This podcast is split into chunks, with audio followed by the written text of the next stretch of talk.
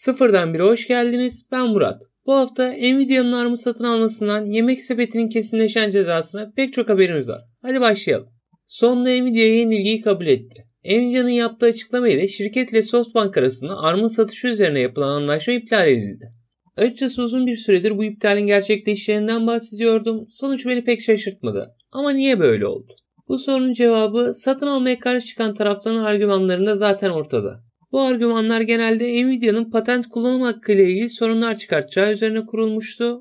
Son olarak Amerika tarafındaki yasa koyucuların da tekel soruşturmasını başlatması bu satın almanın iptaline yardımcı oldu diyebiliriz. Peki bundan sonra ne olacak? Açıkçası Nvidia tarafını bağlayan pek bir şey yok. Sonuçta bir satın alma iptali oldu. Paraları ceplerinde kaldı ve yollarına eskisi gibi devam edecekler. Eskisi gibi derken Nvidia'nın ARM tabanlı işlemciler geliştirmek için patenti var. Ki bu da zaten bu satın almaya karşı çıkanların argümanlarını destekleyen bir durum. Diğer yandan SoftBank'ın ARM'ı halka arz etmeye hazırlandığı hakkında söylentiler dolaşıyor. Ki açıkçası bu söylenti sunumlardan evvel bu ürünler tanıtılacak denmesi gibi bir şey. Durumun özeti Nvidia ile SoftBank arasındaki satın alma sözleşmesi iptal oldu. SoftBank ARM'ı halka arz etmeye hazırlanıyor. Bir süredir teknoloji piyasasında Microsoft'un HoloLens 3'ü iptal ettiğine dair söylentiler dolaşıyordu. Bu durumla ilgili HoloLens projesinin başındaki isim olan Alex Kipman'dan Twitter'da bir yalanlama geldi. Açıkçası her ne kadar son kullanıcıya yönelik bir ürün olmasa bile oldukça ilgi çekici bir ürün. Bilmeyenler için HoloLens karma gerçeklik gözlüğü ya da sistemi demek daha doğru olur gibi. Günümüzde pek çok firma sanal gerçeklik ile uğraşırken karma gerçeklik bölgesinde en azından seri üretimde devam eden tek ürün grubu HoloLens diyebiliyorum. Daha evvelden Google'ın Glass ürünü vardı ama şu anda yeni versiyonu gelecek ya da gelmeyecek konusunda sadece söylenti bölgesinde ve gerçekten önemsiz söylentiler var. Yani şirketin içinde çalışanlar tarafından çıkan söylentiler değil.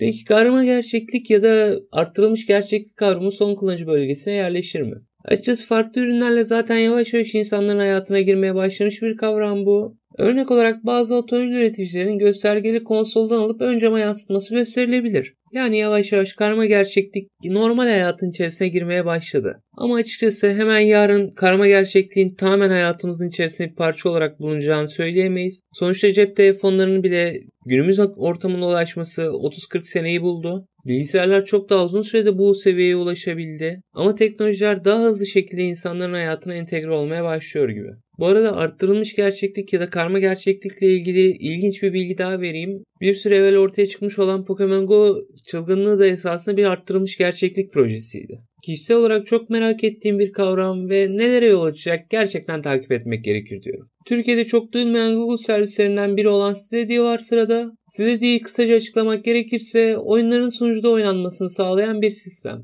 Bu sisteme benzer örneklerin başına Nvidia'nın GeForce Now'ı geliyor veya Xbox'ın Cloud Gaming'i de düşünülebilir. Şimdi baştan söylemeliyim Stadia Türkiye'de çok duyulmadı ama global çapta da oldukça büyük bir başarısızlık gösterdi. Durum böyle olunca Google büyük beklentilerle kurduğu bu sistemden nasıl kazanç sağlayabileceğin yollarını aramaya başladı ve görünüşe göre bir yol bulmuşlar gibi. Google öğrendiğimiz kadarıyla Stadia'nın altyapısını şirketlere sunmaya başlamış durumda. İlk olarak bir süre evvel Amerika'da AT&T'nin Batman Arkham Knight'ın sunucu üzerinden çalışan versiyonunda Stadia altyapısı kullanılmış. Bu denemenin ilginç yanı herhangi bir şekilde Google ile ilgili bir ibare taşımadan bu sistemi sunuyorlar. Ya da en azından göz önünde olan bir ibare yok. Anlaşılan Google Stadia sayesinde birden çok streaming servisine arka fon olarak hizmet verecek. Ve açıkçası Amazon'un bunun üzerine ne zaman atlayacağını merakla bekliyorum. Kişisel Verileri Koruma Kurumu bir süre evvel yemek sepetinde yaşanan veri hırsızlığı ilgili kararını açıkladı. Karara göre şirket 1.9 milyon Türk lirası ceza almış durumda. Duyuruda ihlalde etkilenen kullanıcı sayısının 21 milyon 504 bin 83 kullanıcı olduğu, çalınan bilgilerin kullanıcı adı, adresi, telefon numarası, elektronik paso adresi, şifre ve IP bilgisi olduğu açıklandı. Etkilenen kişi sayısının fazlalığı ve çalınan verilerin türünün cezaya yol açtığını açıklamaya eklediler. Gelelim hızlı haberlere.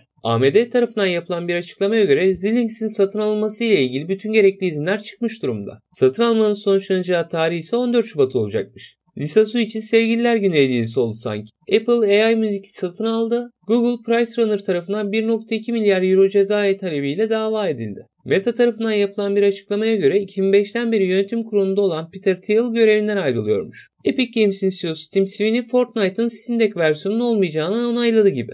Gibi dememin sebebi birden çok ve özelleştirilmiş işletim sistemi çekirdeğinde hile yapanları engelleyebileceklerine güveninin olmadığını söylemesi. Twitter beğenmeme tuşunun test alanını genişleteceğini duyurdu. Bir süredir var olan sanal gerçeklik bölgesi internet tarayıcısı Firefox Reality'nin geliştirilmesi durduruluyor ve kısa bir süre içerisinde sanal gerçeklik marketlerinden kaldırılacağı açıklandı. Diğer yandan kaynak kodun Volvic isimli yeni bir tarayıcıda kullanılacağı açıklamaya eklenmiş durumda. Volvic sadece sanal gerçeklik değil artırılmış gerçeklik sistemlerinde de kullanılabilecekmiş. Wall Street Journal'ın sahibi olan News Corp eklendiğini açıkladı. Bu haftanın Epic Games'teki ücretsiz oyunu Windbound, bahsettiğim bütün haberlerle ilgili bağlantılar açıklama kısmında bulunan OneTap bağlantısında bu haftalık benden bu kadar. Eğer bu konularla ilgilenen tanıklarınız varsa paylaşırsanız sevinirim. Haftaya cumartesi ben yine buradayım. Beklerim.